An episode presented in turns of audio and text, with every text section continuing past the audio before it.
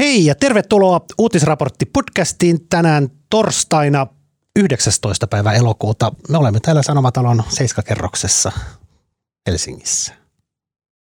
Hei. Hei. Tota, minä olen Marko Junkkari ja edelleenkin Tuomas Peltomäki rakentaa taloaan ja olisikohan saanut kiviä, kivijalan valmiiksi jo? Mä en ole saanut viimeisimpiä tietoja. Ei saatu mitään tietoja. Toivottavasti Tuomas, jos kuuntelet tätä, niin talo edistyy hyvin. Ja minä tuuraan nyt Tuomasta sijasta, kun hän saa sen talon valmiiksi ja katsotaan, koska hän palaa. Ja studiossa kanssani on Maria Manner sunnuntai-toimituksesta. Heissa Maria, pitkästä aikaa. Pitkästä aikaa. Onpa kiva nähdä. Milloin sä oot viimeksi ollut täällä? Studiossa Niin, vai Sanomatalossa? studiossa. En- Mä en muista mitään. Lomalla kaikki pyyhkiytyi pois mielestä. Kyllä, On Joo. pitkä aika. todella pitkä aika. Heikki Aittakoski, Helsingin Sanomain ulkomaan toimituksen tämmöinen kivijalka. Tota, Kuormajuhta. ri- rinnastatko mut niinku Tuomas Peltomäen talon perustuksiin? Ainakin niitä on huolella tehty. Joo, kiitoksia kutsusta.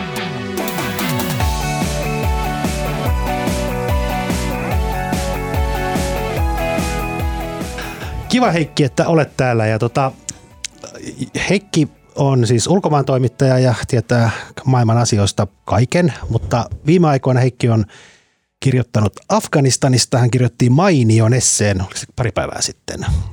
Joo, se taisi ilmestyä tiistaina keskiviikkona, joo.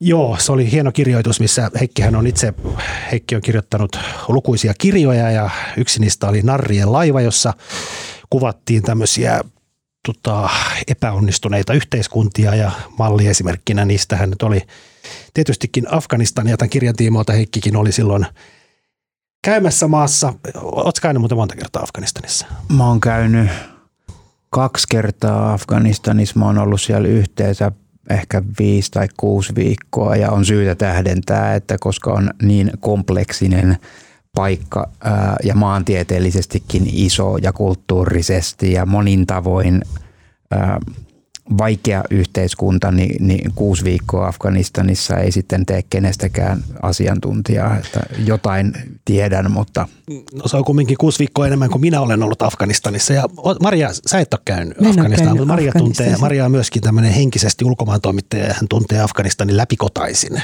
Ei, älä kiusaa. Mutta siis mä käytin... Ota mä sanon loppuun vielä tämän, että sitten Heikki tässä, kohta palataan Maria sinuun, tota, Heikki tässä tota, esseessä, niin niin sä kuvasit sitä, kun sä menit tällä kirja, kirja, kirjantekoreissulla tapaamaan apulaisministeri huumekaupan vastaista taistelusta vastaava apulaisministeri, mikä sen nimi oli?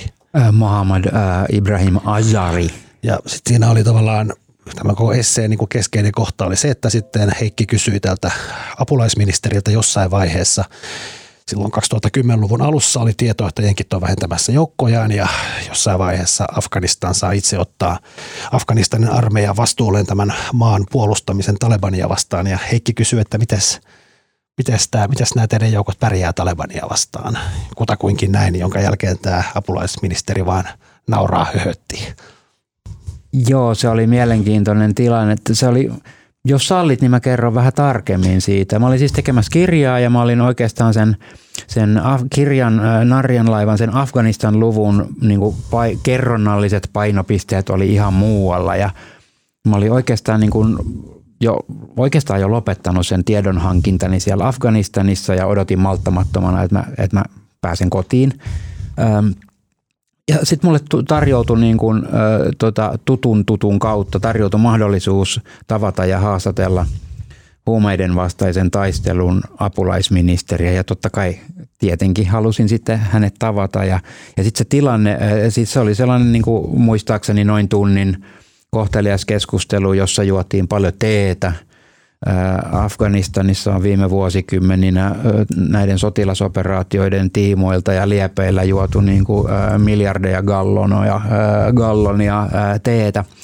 Tota, ja ja sitten mä tosiaan kysyin vaan, niin kuin, mikä, mikä mua kiinnosti ja kaikkia Afganistania seuraavia siinä tilanteessa kiinnosti, että kun kansainväliset varsinkin jenkkijoukot vähenee Afganistanissa, niin niin tota, mitäs nämä Afganistanin omat joukot, että kuinka hyvin ne pärjää esimerkiksi Etelä-Afganistanissa kovissa paikoissa, Helmandin maakunnassa, Kandaharin maakunnassa, Talebanin vahvoilla tukialueilla.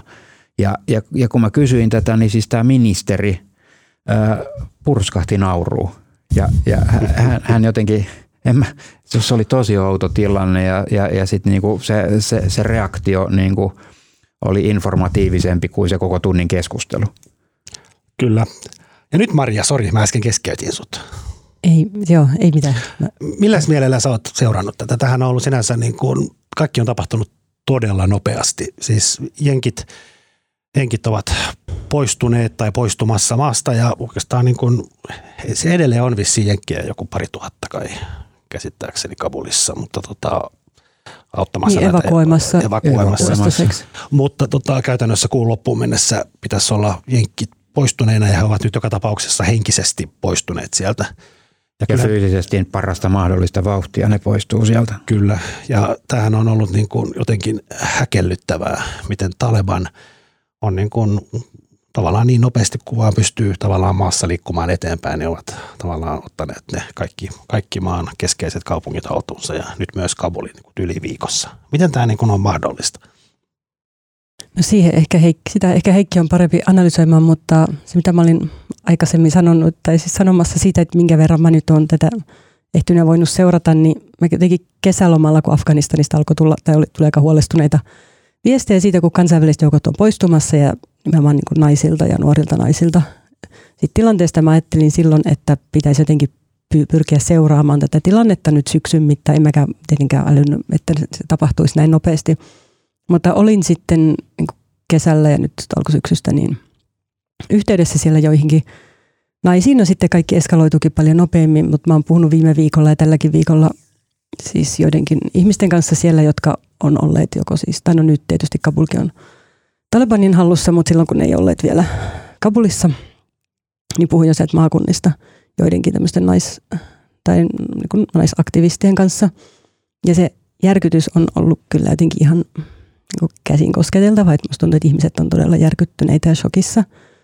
Ja ehkä, no mä en, mä olin, siis mu- muistan kyllä nuoruudestani sen, kun Taliban, tai siis seurasin silloinkin sitä uutisointia, mutta en tietenkään niin kuin työn puolesta Heikki ehkä muistaa ne kaikki tarkemmin, mutta, mutta se ero ehkä entiseen siihen, kun Taliban oli edellisen kerran vallassa, on se, että nyt siellä on tämmöinen niin nuori sukupolvi, joka on kasvanut aikana, jolloin Taliban ei ole ollut vallassa. Että siellä on tyttöjä ja naisia, jotka on kouluttautuneet, jotka käyttää somea ja ne on niin kuin raivanneet itselleen elintilaa aika konservatiivisessa yhteiskunnassa, mutta heillä on YouTube-kanavia ja startuppeja ja järjestöjä ja blogeja ja niin edelleen. Ja nyt tietysti nämä kaikki on siis ne on tuhonneet nyt Twitter-tilejä ja YouTube-kanavia ja niin edelleen, mutta he ei silti varmaan kauhean helposti luovu siitä jo saavutetusta, tai ei he kauhean mielellään pukeudu purkaa ja polta yliopistotodistuksiaan.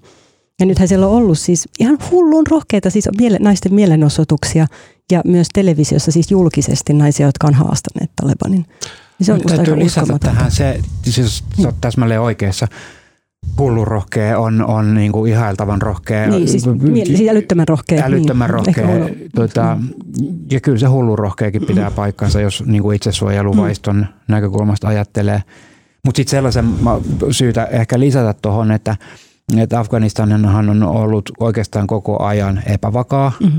Että Taleban ja muut ääri-islamilaiset kapinallisryhmät, niin ne on niin kuin viime vuosinakin, mä muistan ihan hirveitä tapauksia niin kuin jossain myös Kabulissa, mutta sitten niinku tyyli Jalalabadista, Jalalabadin kaupungista, ää, Ka- Kabulista itään. Mä muistan sellaisen ta- tapauksen, siellä on niinku radioasema, jossa on nuoria naisia paljon töissä. Ja, ja niinku, olikohan se viime vuonna vai tämän vuoden alussa, niin, niin ääri-islamistit niinku, äh, niinku murhas nuoria naisia, kun ne tuli radioasemalta niinku töistä. Kolme kappaletta Joo. muistaakseni. Siis niinku, et, Joo, et, joo. et, ei se, ole- se ei ollut helppoa, helppoa tähänkään asti ja nyt se muuttuu vielä vaarallisemmaksi. Just näin, että tota, että miten sen niin kuin, nyt muotoilisi, mm. siis, niin kuin, että, että, että, että, että vaikea luisu kohti hirveän vaikeaa tilannetta mm. ja, ja, ja nyt romahdus. Joo, puhutaan, mennään ihan kohta. Tämä on musta tavallaan se olennaisin kysymys, että miettiä, että millaista siellä nyt on ja mitä tässä tapahtuu ja miten ihmisille käy. Mutta käydään vielä ihan lyhyesti läpi tämä, että kumminkin amerikkalaiset tiedustelulähteet enemmän tai vähemmän yksi tai arvioivat, että tämä kumminkin että Taleban tulee voittamaan alaa siellä, mutta se, että ne myös tulisi Kabuliin, niin se saattaa mennä niin kuin vuosi, vuosi tai jotain mm. tällaista. Ja tämä kaikki tapahtuu niin kuin viikossa. Ja tota, olla, miten se on, että kyllähän niin kuin olen siis itse lehdistä lukenut, että Taleban itse asiassa nehän ei kauheasti taistellut. Eli ne tavallaan Afganistanin armeijan tyypit laskivat aseensa, ne kävivät neuvotteluita ja sanoivat, että jos laskee aseensa ja antaa ne talebaneille, niin sitten ne päästään ne vapaaksi tai eivät rankaise. Ja ne on niin hyvin järjestelmällisesti, ilmeisesti tämä on ollut etukäteen tehty hyvin tarkka suunnitelma, niin ensin otti haltuunsa näitä pääteitä ja sitten on niin tässä jo kuukausikaupalla verottanut, pitänyt tietulle ja kerännyt rahaa, ottanut jonkun sataman haltuun. Ja nyt siis hyvin järjestelmällisesti kaupunki kaupungilta ne on sitten sanonut, että antautukaa tai sitten käy huonosti ja jos tämä apulaisministerikin nauro silloin, niin ilmeisesti tämän Afganistanin armeijan moraali nyt ei ole kauhean korkealla. Ja tota, tavallaan se viesti, että luovuttakaa asiat ja teille ei käy mitään, niin sehän toimii, on toiminut aika tehokkaasti. Se, se, mä, mä oon tätä yrittänyt, että miten tätä niin kuin, se moraali ei ollut, ollut Afganistanin omilla joukoilla korkealla koskaan.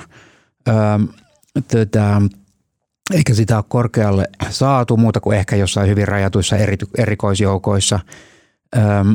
Tätä, sitä, tätä, ehkä, tätä turvallisuustilannetta he kuvastaa. Mä täsmennän sen verran, että, että kun Af- Afganistanin tällainen valta – maantie on sellainen ring road, kehätie, jo kehä, maa, valtatie, joka menee sen koko maan ympäri, niin ei se ole niin kuin moneen vuoteen ollut silleen turvallinen kenen tahansa kuljettavissa. Mä muistan, kun mä olin 2013, kun mä olin Afganistanissa, mua olisi kiinnostanut mennä Wardakin, Wardak-nimiseen maakuntaan – koska mä tiesin, että siellä on suomalainen erikoisjoukko, uti jääkäreitä ja, ja, ja, ja Suomen puolustusvoimat oli, oli niin, kuin niin vaitonainen, että, että, se, että se rupesi herättää jo niin, niin kuin mielenkiintoa. Tota, ja tämä Vardakin maakunta oli siis niin kuin, puhutaan tyyliin Helsingistä Keravalle, kolme vartin ajomatka. Ja, ja, ja mä kävin sitä läpi, että turvallisuusparametreja ja sitten tota, mun tällainen paikallinen fikseri, joka sitten murhattiin, kertoo, että tota, et, et jos sä lähdet niinku tuonne 45 minuutin päähän, niin sulla pitää olla A. Etukäteisselvitykset, B. Ylimääräinen ajoneuvo, C. Ylimääräinen turvamies, D. Sitä ja tätä. Ja, ja, ja mä olin niinku freelancer, joka oli tekemässä kirjaa, plus että mun uskallus loppu. Tota, et, niinku, et jos no, Kabulin naapurimaakunta kahdeksan vuotta sitten ei ollut riittävän turvallinen, että sinne pystyi niin myöskään paikalliset uskaltanut noin vaan mennä, niin, niin, niin se, se on niin kuin tavallaan se lähtökohta. No sitten nämä niin kuin instituutioiden, niin kuin armeijan tässä tapauksessa, ää, tällainen nakertuminen sisältäpäin, niin sitä voi niin kuin miettiä sillä tavalla, että jos on suomalainen varusmies tai suomalainen varusnainen, ja, ja, ja sitten se näkee, kuinka sen esimiehet ää, tota, koko aika rohmuaa – korruptoitune, korruptoituneita, tekee päätöksiä, jotka on niin kuin varusmiesten ja naisten kannalta hengenvaarallisia, tapattaa omia joukkojaan, ansaitakseen itse rahaa, myy aseita viholliselle, niin kuin Afganistanissa on tapahtunut. Jenkit on antanut aseita ja sitten sotilaat on myynyt niitä talebaneille. Näin. Et, jos tämä on niinku tavallaan se, ja sitten käsitys yhteiskunnasta on tosi ontto. Et, et, et niinku kun me ajatellaan Afganistan valtio, niin sit, sitten paikalliset ajattelee omaa kylää, omaa heimoa.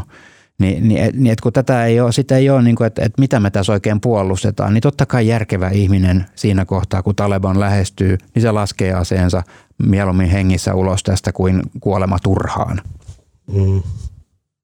Niin, mä siis luin eilen Thomas Friedmanin kolumnia New York Timesista siitä, että missä hän viittasi siihen, että niin sen Yhdysvaltain lähtökohtaan siitä, että niin me olemme täällä, täällä olimme Afganistanissa kouluttamassa Afganistanin armeijaa ja sitten hän kyseenalaisti se, niin kuin, että, se lähtökohta, että ihan kuin afganistanilaiset eivät osaisi taistella tai eivät niin kuin, hallitsisi taistelua, että tavallaan se ajatuksensa tai niin kuin se viittasi niin kuin siihen, että, että minkä puolesta he taistelevat, että uskoko he, niin kuin mikä, siinä, mikä kaikki siinä tavallaan meni pieleen siinä Yhdysvaltain operaatiossa, kansallisessa operaatiossa siellä. Että, et, niin, mua ehkä kiinnostaisi kuulla sun ajatukset jotenkin siitä, että joo, sen Af- että niin joukkojen taistelutahdossa ja taidossa ja muussa niin kuin epäilemättä oli ongelmia, mutta miksi ja mistä ne niin kuin johtui, että miksi ei he halunneet taistella Afganistanin keskushallinnon puolesta? Miksi he ei uskoneet siihen tarpeeksi. Eikö todella sinänsä mm. hyvä pointti, jos ajattelee, että se maa on niin kuin vuosikymmeniä ollut käytännössä sodassa, niin kyllä se, varmaan, varmaan niin kuin tekninen sotiminen löytyy, jos, jos on niin kuin halua. Niin, jos on halua, niin se oli se hänen niin kuin pointtinsa. Jos on halua ja jos on aseita. Joo, tosin täytyy pitää mielessä, että koska Afganistanin väestön kasvu on yksi maailman voimakkaimpia kaikkien muiden ongelmien lisäksi, niin, niin tota, muistaakseni, tämä pitäisi nyt tarkistaa, niin afganistanilainen nainen saa keskimäärin neljä tai viisi lasta. Mm. Ähm, t- tarkoittaa sitä, että jatkuvasti kasvaa uusia sukupolvia, joiden täytyy konkreettisesti oppia se äh, tota, sotiminen, jos niikseen tulee. Tota, niin hänen pointtinsa oli nimenomaan se, että, että afganistanilaiset miehet osaavat kyllä taistella, että siellä on taisteltu siis vuosikausia. Joo, joo, joo, se on ihan totta, mutta jokaisen sukupolven täytyy oppia. Niin, eikä se välttämättä ole tietenkään semmoista niin kuin modernia sodankäyntiä ja niin edelleen, mutta joo. joo. Tätä, mutta ei kyllä se niin kuin vastaus on kysymykseen, niin mitä mä yritin ää, äsken niin kuin sanoa, että et, et, muotoilla muotoilla, yritän muotoilla sen jotenkin selkeämmin, että, että jos ei usko siihen, mm. minkä puolesta pitäisi taistella, niin eihän mm. ihminen silloin taistele. Niin, niin se oli tavallaan just tämä Friedmaninkin pointti, että, että ongelma oli se, että he eivät halunneet taistella tämän niin kuin länsimielisen korruptoituneen keskushallinnon puolesta. Ja Afganistanissa ymmärtääkseni ei ole koskaan oikein ollut toimivaa Keskus. niin kuin vahvaa keskusvaltaa, että silloin kun se oli kuningas, niin jos on oikein käsittänyt historiaa, niin se on tavallaan niin kuin nojas siihen, että hänellä jotain uskottuja miehiä siellä se on klassinen sellainen, mitä mä oon tavannut kutsua niin kuin serkkuyhteiskunnaksi. Mm. Että et, et niin kuin kehenkään instituut, mihinkään instituutioon saati johonkin keskusvaltaan, ei mm. niin kuin oikein voi luottaa. Ää, tuota, niin, niin pitää tukeutua niin kuin omaan ää, lä, lähi, lähipiirinsä ja sukuunsa, tuota, jotta, jotta pärjää niin kuin olemassaolon viidakossa. Niin ja siellä ei ollut keskushallintoa eikä käsittääkseni kyllä myöskään niin kuin paikallishallintoa, joka olisi ollut jotenkin keskusjohtoisesti hallittavissa, että siellä ei oikeastaan ollut niin kuin minkäänlaista hallintoa. Tässä taas hyvin klassinen niin kuin esimerkki poliisi, että et kun me ajatellaan, tota, tota, tota, ainakin useimmiten me voidaan ajatella, että jos meillä on ongelma, niin, niin poliisi auttaa ja on ystävä. Tota, ja vaikka ei olisi ystävä, niin auttaa tota, eikä ainakaan tee tilannetta huonommaksi keskimäärin. Tuota, ää, Afganistanissa ei, että siellä niin kuin meidän verorahoilla itse asiassa niin kuin, koulutettiin ja, ja, ja palkattiin isot poliisijoukot, joiden pitäisi tietenkin olla minkä tahansa paikallishallinnon sellainen tukipilari. Ää, tota, 80 euroa kuussa, 100 euroa kuussa, jotain tällaista oli niin kuin tavallisen poliisin – palkka, joka ei oikein riitä mihinkään, jolloin aletaan kerätä lahjuksia ja, ja uhkailla ja kiristää. Tota, et, et kun se, se poliisi, jo, joka, joka, jonka pitäisi niinku edustaa sit sitä niinku toimivaa hallintoa, on tällä tasolla, niin, niin eihän se tietenkään sit myöskään ruoki mitään uskoa mihinkään keskushallintoon tai aluehallintoon, mihinkään hallintoon. Niin, musta oli jotenkin, mä kanssa jostain lehdestä, tämä oli ihan sivulause, mutta tosiaan se, että niin kuin, tavallaan Taleban miten mä sanoisin, taktisesti taitavasti niin kuin lähinnä ostamalla vallotti sen maan ja nämä kaupungit. Ja sehän tapahtui niin kuitenkin ilmeisesti hyvin tarkan ennakkosuunnitelman ja paitsi ehkä itsekin yllättyy, että miten nopeasti se kävi. Mutta sitten musta sivulause, mikä musta oli jotenkin kiinnostavaa, oli se, että kun ne, niillä oli nämä valtatiet, varmaan just se kehätie, mistä Heikki puhui, niin hallussaan, niin siellä oli näitä tietulleja, niin nämä antoi kuitit, jossa maksoit sille maksoit tietulli, niin sait siitä kuiti, mikä oli ilmeisesti Afganistanin mittapuussa niin kuin aivan tavatonta. Ja tämä pointti ehkä siitä, että se kumminkin tämä maan valloitus tapahtui jotenkin organisoidusti ja hallitusti. Mitäs tapahtuu nyt? Nyt ne on sitten niin vallassa, vieläkö siellä annetaan kuitteja? Onko niillä niin mitään kykyä ruveta hallitsemaan sitä maata kumminkin käytännössä niin kuin nollasta? Sieltä on hävinnyt siellä Kabulissa, siellä piilotte, siellä ei ole, siellä on niin erilaisista yhteiskunnan kannalta olennaisista toimista, niin kuin vesilaitos, sähkölaitos, niin ihmiset piilottelemaan, että missä, missä vaiheessa siellä niin kuin sähköt lakkaa toimimasta, kun siellä ei ole ketään, joka olisi, tulisi sähkölaitokselle töihin. Mutta mitä tässä niin kuin tapahtuu nyt? Miten tämä niin kuin, iskeekö nyt arki? No arki arkea niin kuin sanan hyvin karrussa merkityksessä Afganistanissa on eletty aina. Mm. Öö, tota, ja, ja kyllähän niin kuin Taleban piti pakkovaltaansa jo mitä 4-5 vuotta öö, silloin edellisellä kierroksella. Tota, se se öö, hallitseminen on, on tota, sitä, niin kuin se lähtee tietenkin siitä uskonnosta liikkeelle, että kyllä se, niin kuin saadaan nopeasti, se, se saadaan nopeasti pystyyn se, että miehillä on tällainen nyrkikokoinen parta ja, ja, ja, ja naiset on, on tota, pelkään pahoin, että tulee olemaan burkissa ja neljän seinän sisällä eikä missään kouluissa. Tota, toivon tietenkin olevani väärässä, mutta sitten just tämä niinku hallitseminen arjen tällaisella niinku infrastruktuuritasolla, niin se on sitten niinku asia erikseen. Perinteisesti hän luhistuneissa yhteiskunnassa on sitten aina niinku ratkaistu ongelmia paikallisesti, hyvinkin paikallisesti. Sitten niinku tyyliin vedenjakelu ja sähkönsyöttö ja, ja, ja näin poispäin. Et, et en, en mä osaa niinku ennustaa, että ket kuin hyvin Taleban osaa sitten niinku ulottaa valtansa tässä mielessä maanlaajuisesti. Niin, mä ehkä lähestyn nyt vähän kaukaa, mutta siis kysyin yhdeltä tuttavalta, joka oli siellä töissä siis silloin 2000-luvun alkuvuosina ja kysyin, että mikä siellä meni hänen mielestään vikaan silloin, tai sattuu olemaan siis.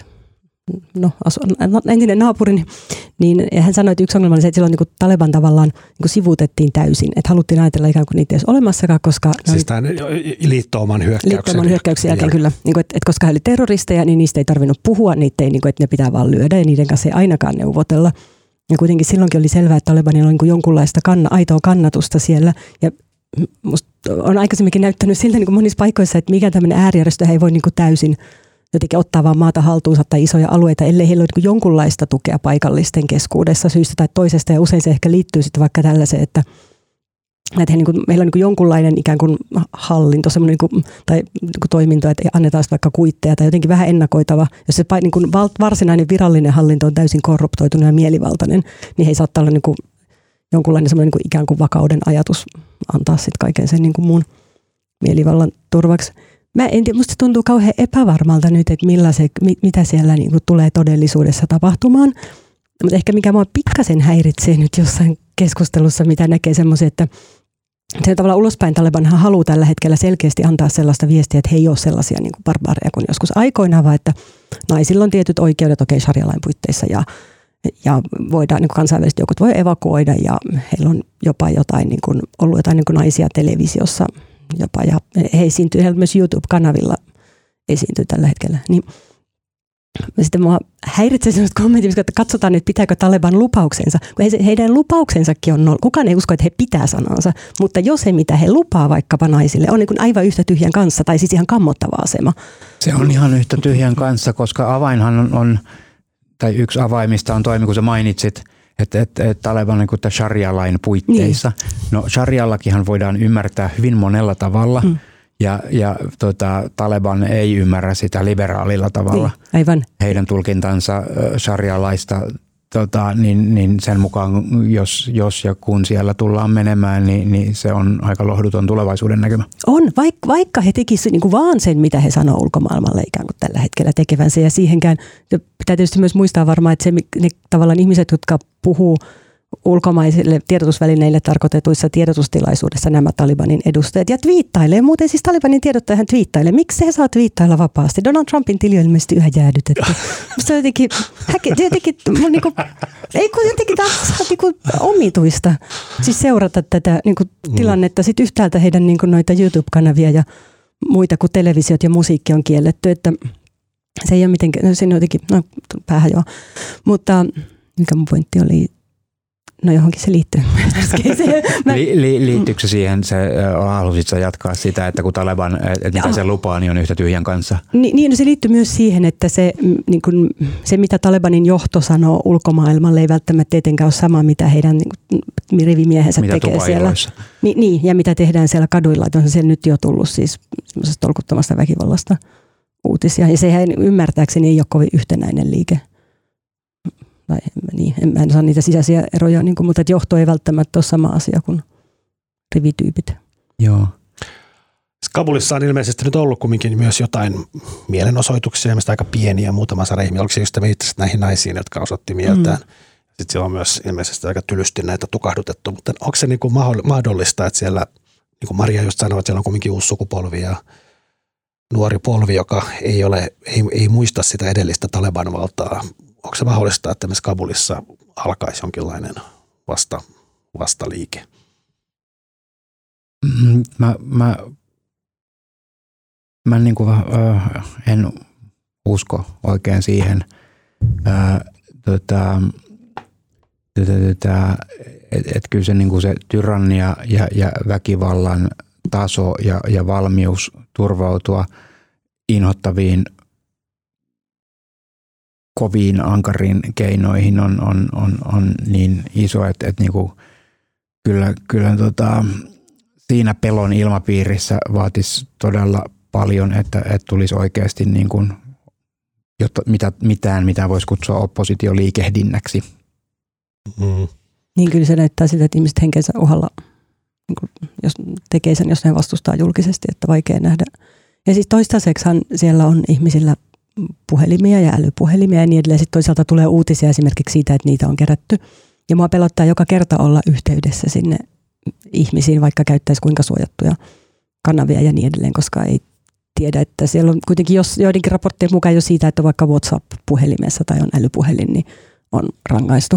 Sehän on siis jo vuosia, äh, tota, että just tällä mainitulla kehätiellä, joka Afganistanin ympäri kulkee, että kun Talebanin tiensuluilla he pysäytti, vaatii ihmisiä avaamaan puhelimensa näyttämään, mm. mitä siellä on, jos sieltä löytyy just vääränlaisia sovelluksia tai, tai yhteystiedoista löytyy ulkomaalaisia, niin, niin henki pois. Siis mm. niin kuin, että, että, että, että se brutaalius on ollut tätä tasoa ja en uskalla toivoa, en valitettavasti usko, että se tulisi siitä muuttumaan. Saanko kysyä teiltä yhden enemmän niin kuin, Suomeen sidoksissa olevan kysymyksen? Kysy Maria. Et en tiedä, oletko Marko seurannut tätä, kun olet seurannut politiikkaa tällä viikolla, mutta mä ihmetellyt, että miksi se, ulkomini, se Suomen siis niin kuin evakuoimispäätös on niin hirveän suppea, eli vaan nämä ikään kuin suoraan työsuhteessa olevat ihmiset, jotka on työskennelleet vaikkapa lähetystölle, kun siellä on kuitenkin, siis kenenkään moraalitaju ei niin kuin mun mielestä sovi se, että ne, jotka on vartioineet vaikkapa lähetystöä tai työskennelleet siellä alihankkijan kautta, että heitä ei evakuoida. Ja siellä on myös esimerkiksi Suomen kehyhankkeissa auttaneita ihmisiä. Ja tämä kummallista siksi, että kuitenkin niin monet muut maat evakuoi sieltä siis tulkkeja ja avustajia ja kaikki jotenkin, ja kansalaisjärjestötyöntekijöitä jotenkin laajemmalla otteella, niin minkä takia, kun musta tuntuu, että hallituksessa olisi kuitenkin, ei, ei tunne, että niin kuin muutkaan hallituspuolueet sitä siis kun vihreät, niin to, joka Haavisto ulkoministeri, niin vastustaisi sitä? Mä en osaa, mä, en, mä luulen, että sä tiedät varmaan itse paremmin, kuin olet ymmärtääkseni myös asiaa selvitellyt tällä viikolla. Mutta onko Heikki mm. tietoinen, miksi, miksi Suomi on näin jotenkin sekavasti hoitanut tätä? Mä, mulla, mulla ei ole mitään tietoa. Villinä arvauksena on haluttu tehdä, antaa, että on haluttu välttää tilannetta, jos on annettu liian suuria lupauksia.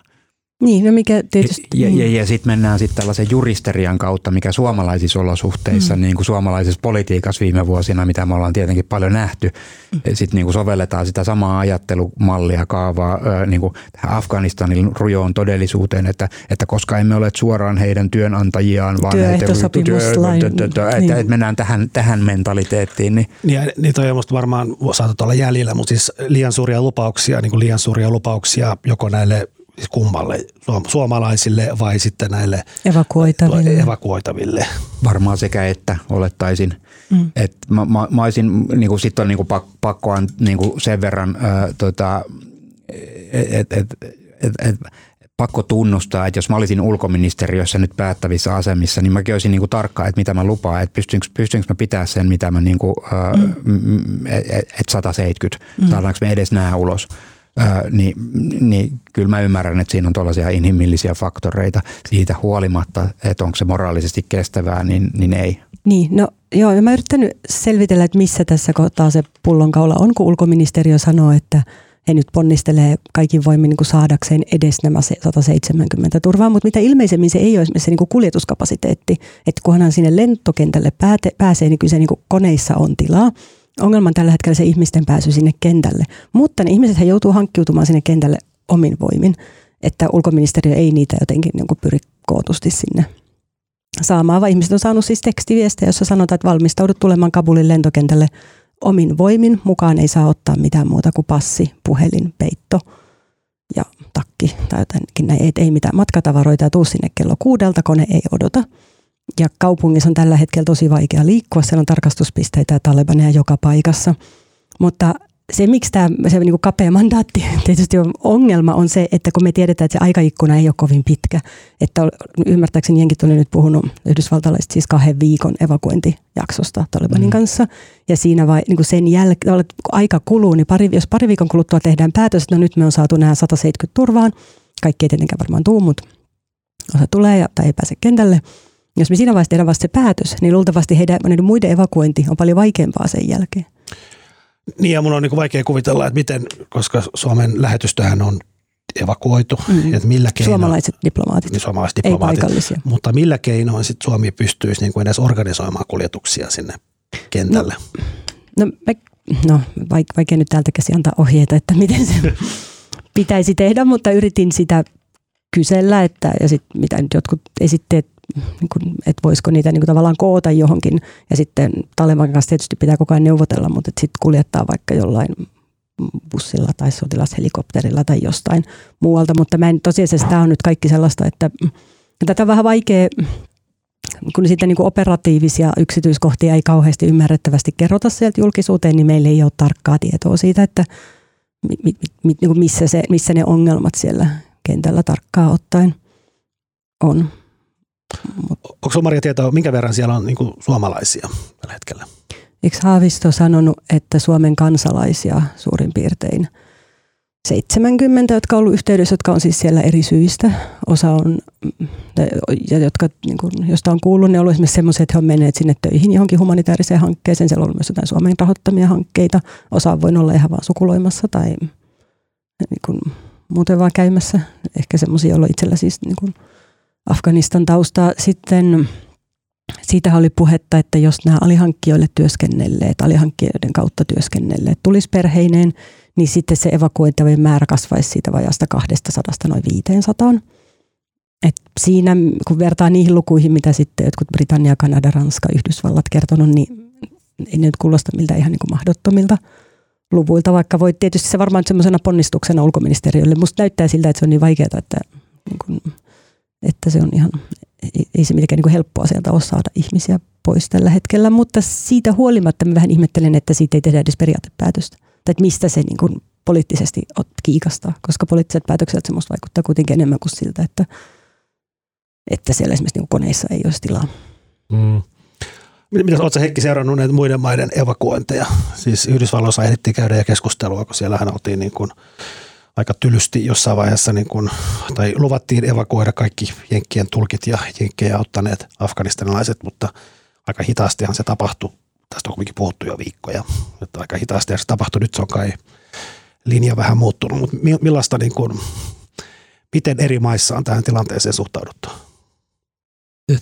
Tuon pitkän johdannon jälkeen mä olisin voinut oikeastaan keskeyttää, mutta mä en ole seurannut tarkasti, mitä, mitä Marko muiden... aina sanoo noin, se on tosi ärsyttävää. Hän alustaa sillä, Maria on seurannut tarkasti. Ei kyllä niin pakko on nyt sanoa, että Marko kysyi multa, että oletko seurannut. ja, okay. Mutta mut sen jälkeen pitkä alustus, johon mä totean, että mä en ole seurannut niin, niin tarkasti, että, että mulla olisi siitä mitään erityisen fiksua sanottavaa. Se on vaan ärsyttävä aloittaa vastaus sillä, että no en mä ole seurannut, mutta mä nyt sanon jotain kuitenkin. Tätä, niin. Okei, okay. sen verran mulla on siitä fiksuhkoa sanottavaa, että jossain niin kuin esimerkiksi Saksassa, niin, niin se, että, että autetaan siellä, niin kuin autetaan Saksan joukkoja tai saksalaisia diplomaatteja, JNE-järjestöjä auttaneita afganistanilaisia pois maasta, niin – niin se nähdäkseni ei ole kovinkaan kiistanalainen asia. Se, missä sitten on niin kuin puhuttu, että, että hetkinen, että mitä tästä niin kuin kokonaistilanteesta seuraa, seuraako vuosi 2015 mm. ja, ja, ja, ja valtavat tuota, afganistanilaisten kymmenien tuhansien, satojen tuhansien pyrkiminen Eurooppaan ja Saksaan, niin, niin tämä on ehkä niin kuin tavallaan se isompi keskustelu sitten. Joo, ja sitten ehkä me vielä niin kuin se, mihin haluaisin kiinnittää huomiota, että verrattuna vaikka alhol-keskusteluun, mitä joku otti esiin tässä yhteydessä, niin se iso ero on se, että, nämä on, että ne ihmiset, joita puhutaan, joita pitäisi evakuoida perheineen, niin on ihmiset, jotka on auttanut länsimaita, jotka on mahdollisesti sellainen kuitenkin itse näiden äärijärjestöjen vastaisia tai ainakin edustaa niin hyvin toisenlaista aatemaailmaa ja he on nyt nimenomaan vaarassa sen työn takia, mitä he on tehneet vaikkapa Suomen hyväksi. Vaikkapa Suomen kehyhankkeiden tai sitten lähetystön tai niin edelleen, niin siksi tässä musta kummastuttaa se, että vihreän ministerin johtama ulkoministeri on tässä jotenkin näin pidättyväinen, että nyt vaan ne, jotka niin kuin on, meillä on virallinen suora työsopimus meihin, niin tuntuu kummalliselta. Joo, me päästetään kohta Heikki lähtemään, mutta onko sulla vielä, mitä, mitä sä oot tänään, mitä siellä tänään on tapahtunut? Oletko tänään seurannut uutisia? Mä oon ollut tänään ihan, ihan, ihan muissa asioissa kiinni, että mulla ei nyt ole niin kuin tämän, juuri tämän hetkistä uutis, se mikä nyt on niin kuin, niin kuin valtio, valtioopillinen äh, tota, detalji, että Taleban on nyt niin kuin virallisesti julistanut, että meillä on nyt sitten emiraatti, islamilainen emiraatti. Tota, tota, tota, Okei, okay, mutta, mutta tota, mitä niin kuin katutasolla juuri tällä hetkellä tapahtuu, niin, niin siitä mulla ei ole tietoa. Ja päästään Heikki menemään ja me jatketaan tätä varmaan lähitulevaisuudessa. Me pitäisi myös puhua kaikki tämä, mitä tämä vaikuttaa maailman, maailman poliittiseen järjestelmään ja näin edespäin. Mutta ei mennä nyt siihen. Päästetään Heikki tekemään hommia. Kiva, kun Heikki oli täällä. Kiitoksia kutsusta. Moi moi. Moi moi. Menin sanoa, että ovi on tuolla, eikä siellä. no niin. No niin, Maria, oliko sulla vielä Afganistanista jotain? Ei, tai no siis voisin ihme, miet, vaikka kuinka kauan pohtia sitä, mutta tota, seurataan tilannetta. Luulen, että päästään ensi viikolla puhumaan tästä lisää. Niin, niin varmaan. Joo, jotenkin murheellista kyllä. Ja sitten musta tuntuu, että tämä jotenkin koskettanut ihmisiä niin kuin täälläkin yllättävän laajasti. Mm. On. Joo, meidän toinen aihe on, toinen aihe on tota, perussuomalaisten puoluekokous, joka oli viime viikonloppuna ja päästään niin kuin semmoisella aasin sillalla täältä Afganistanista suoraan perussuomalaisiin. Eli tota, äh, perussuomalaisten uusi puheenjohtaja Rikka Purra sunnuntaina tämmöisessä linjapuheessaan totesi, että perussuomalaisten tavoite on se, että Suomeen tulisi nolla turvapaikanhakijaa. Ja tästähän nousi sitten jonkinmoinen poru, koska se sattui niin kuin ajallisesti täsmälleen. Viikonloppunahan tavallaan uutiset oli täynnä Afganistania ja kun nämä oli samaan aikaan siellä uutissivustolla nolla turvapaikanhakijaa ja Afganistanin humanitaarinen kriisi ja ihmisten hätä, niin näyttihän se aika tylyltä, mutta sitten tota, ja mun ymmärtääkseni itse asiassa tota, Purra myös itsekin vähän niin kuin tavallaan tiedosti tämän tietyn ristiriidan ja sitten hän sanoi, mikä pitää kyllä täysin paikkaansa, että itse asiassa tämä nolla turvapaikanhakijaa tavoite – ei ollut mitenkään siinä puheessa ensimmäisen kerran esille tuotu asia, vaan tämä löytyy jostain perussuomalaisten linjauksista jo vuoden tai puolentoista takaa. Että se oli tavallaan hän toisti puolueen aiemmin tekemän linjauksen. Mutta tota, mitä sä itse, muistatko nähneesi tämän otsikon? Muistan nähneeni se otsikon samana päivänä, kun luin niitä uutisia Kabulista, mutta onko hän siis tässä mentänyt mitenkään, että miten tähän tavoitteeseen päästään? Koska siis, tai niin sanon.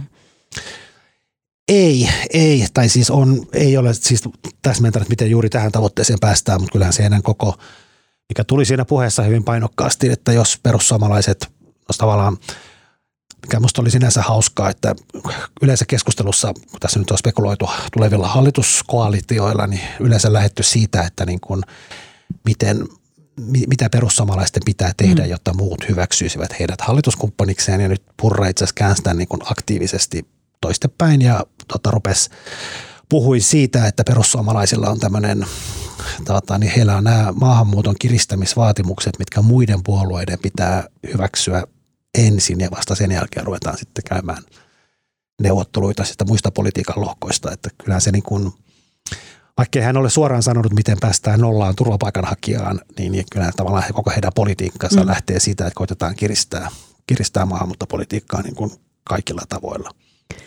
Niin, kun me jotenkin ajattelen, että se tavoite nolla turvapaikanhakijahan on sillä hieno tavoite, että kaikki me varmaan toivotaan, että, että ei, ihmisten ei tarvitse lähteä turvapaikkahakijoiksi tai heitä ei niin kuin tulisi. Ja siis kaiken tämän myös, siis oikeasti mä ajattelen itsekin, että turvapaikkajärjestelmässä on paljon ongelmia ja se kertomusten arvioiminen täältä käsin on tosi vaikeaa ja todistaminen ja niin edelleen verrattuna sitten vaikka kiintiöpakolaisiin, jotka haetaan jostain leiriltä. Mutta sikäli myös niin ajattelin, että kun ihmisillä nyt on oikeus hakea Suomenkin kansainvälisten velvoitteiden noilla turvapaikkaa, jos he tänne päätyvät, pääsevät, niin kiinnostaisi tietää, mitä hän sillä oikein tarkoitti.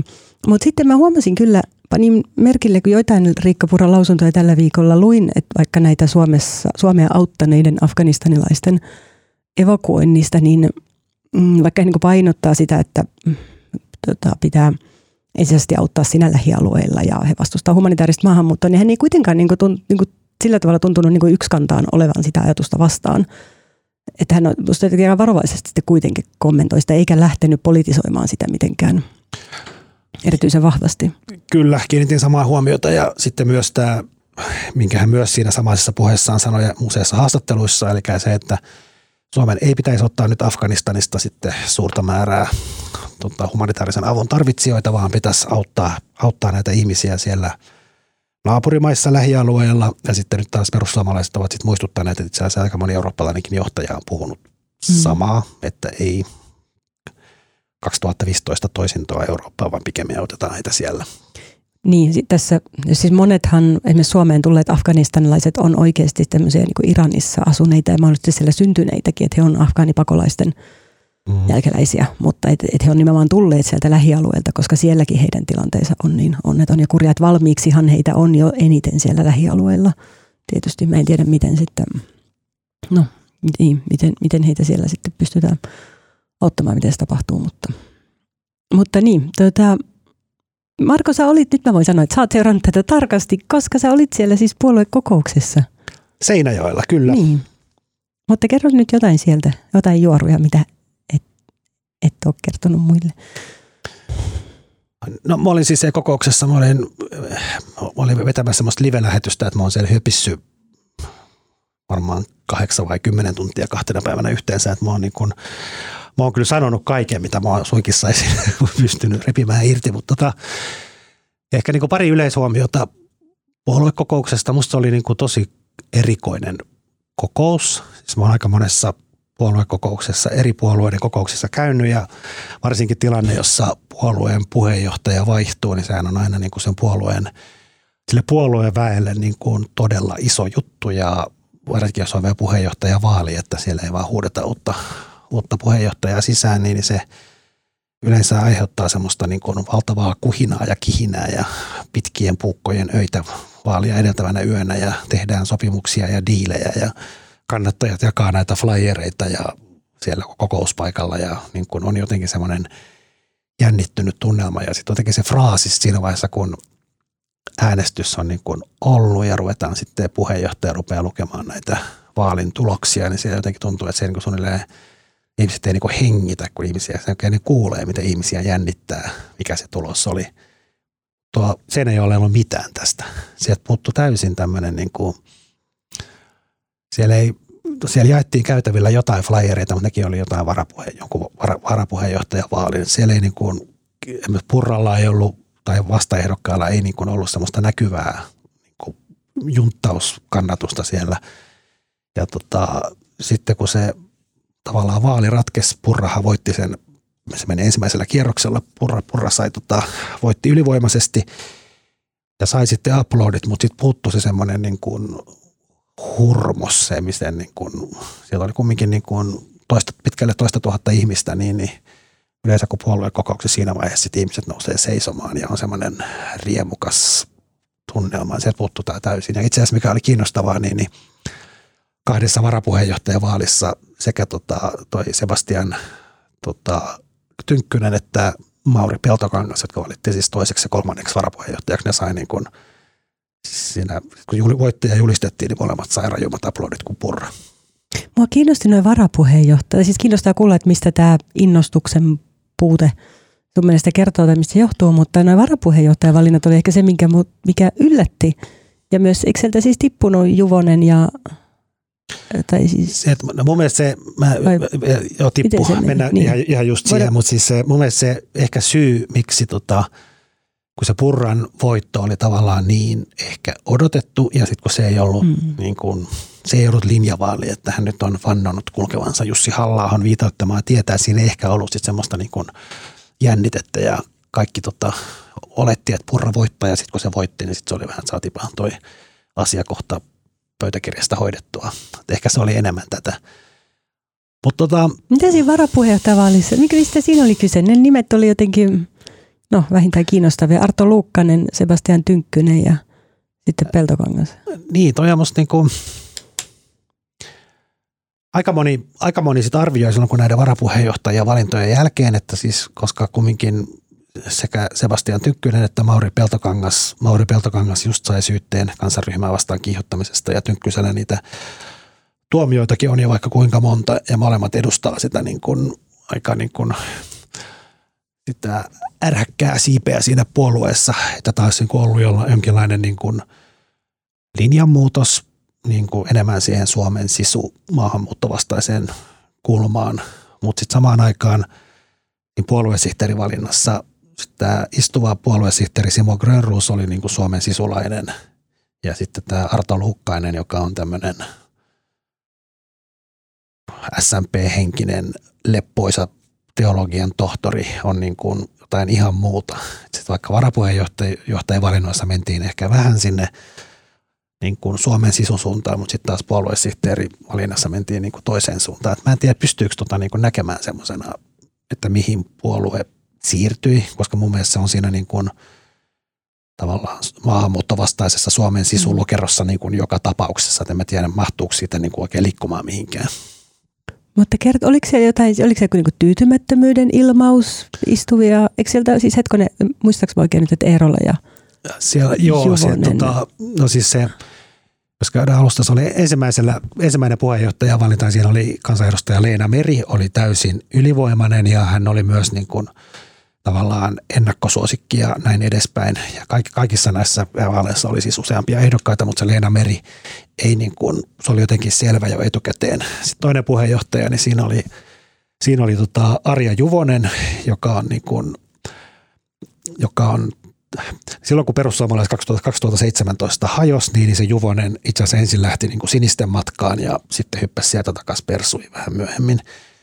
Se Juvonen on sille persujen tota, ainoa tämmöinen, tai ei ainoa, mutta ainakin eduskunnassa tämmöinen keskeinen niin kuin sote, hänellä on, hänellä on terveydenhoitoalan tausta ja on niin kuin harvoja perussuomalaisia, joka on niin kuin tosi syvästi paneutunut vaikka nyt sote-uudistukseen.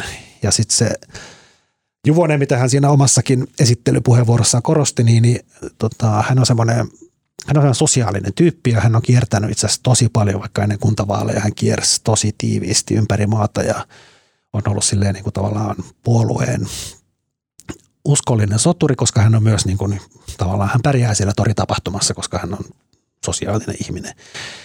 Ja tätä hän korosti siinä ja hänen kannattajansa korostivat siinä äänestyksessä, mutta siitä huolimatta sitten Mauri Peltokangas voitti hänet aivan mennen tullen ja itse asiassa en tiedä oliko tämä protesti vai niin syvä pettymys, niin, niin tota, tätä Arja Juvonen ei tullut sitten, siinä oli valintojen jälkeen jaettiin kukkia kaikille entisille ja hän oli siis istuva varapuheenjohtaja. Istu uusille ja vanhoille varapuheenjohtajille Juvonen ei tullut paikalle mm. ollenkaan ottamaan kukkia vastaan.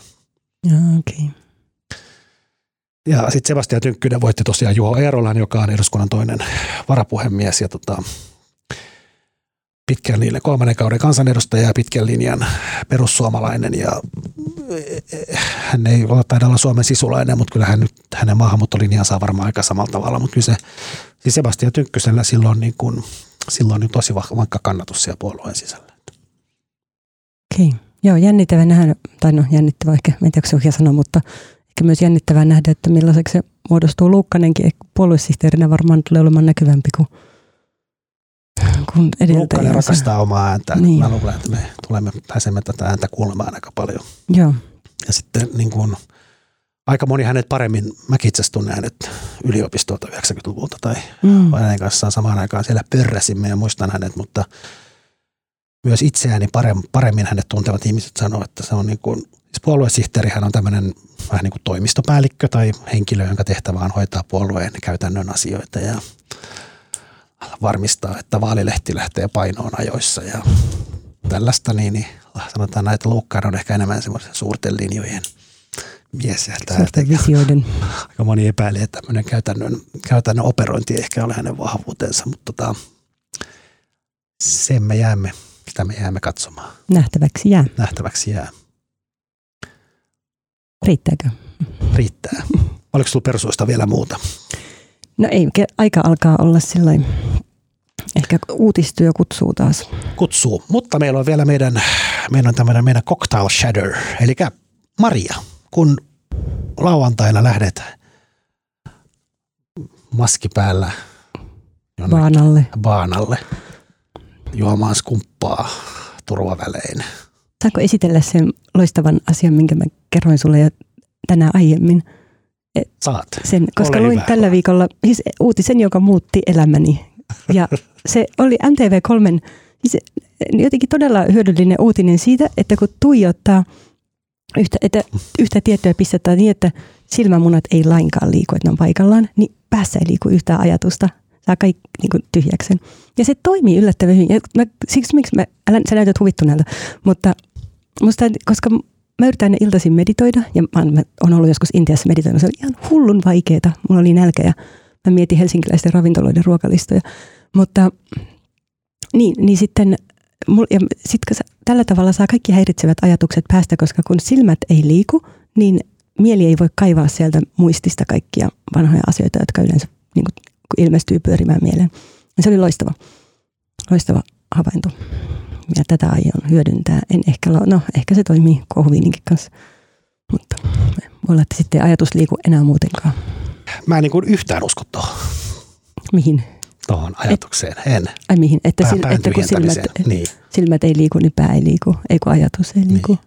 Kokeillaan sitä tämän jälkeen. Mutta oikeasti mä en ehdi tehdä viikonloppuna mitään. Mulla on muutto. Ja musta tuntuu, että mä saan sydänkohtauksen nyt, kun mä mietin kaikki, mikä se remontti, remonttityömaalla on tekemättä. Mutta kerro se suosituksesi.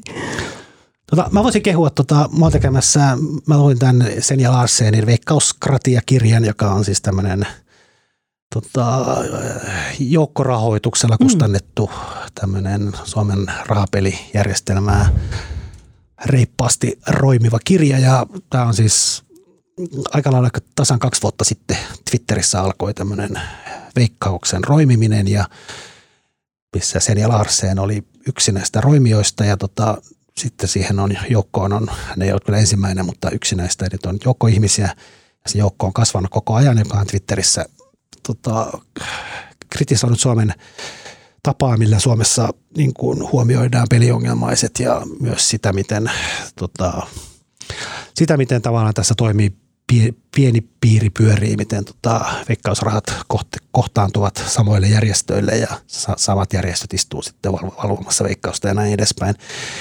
Se on tota, se Senja Larsen on koonnut siihen tavallaan tämän kahden vuoden Twitter-keskustelut, ei siis siinä muodossa, mutta asioita, mitkä siellä on pyörinyt ja myös siellä on myös useampi ihminen, jotka on niin kuin tehnyt semmoista niin kuin siellä Twitterissä tämmöistä vähän tutkivan journalismin keinoilla pyytänyt asiakirjoja ja kaivannut ja kaikkea näitä. Ja se kirja on niin kuin, mä oon tekemässä aiheesta myös juttua ja se kirja on niin siinä, ei ole se kirja ei ole siinä se keskiö, mutta se kirja on tota, siinä myöskin mukana ja se on niin kuin, mitä mä sanoisin, kirja on kirjaa moitittu yksisilmäisyydestä. Siinä ei paljon, niin kuin, siinä ei paljon pääse niin kuin nykyisen Suomen rahapelijärjestelmän puolustajat tai ymmärtäjät ääneen, mutta tota, en mä tiedä, ehkä he ovat päässeet tässä vuosikymmenten varrella muuten ääneen. Että mun mielestä on niin kuin kiehtova, kiehtova keissi ja jännä nähdä, miten Suomen rahapelijärjestelmälle käy tässä lähivuosina.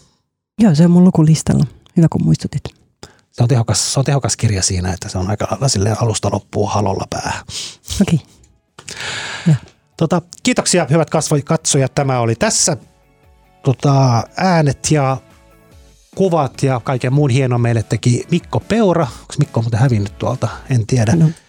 Mukavaa viikonloppua ja me kuulemme toisistamme taas ensi viikolla.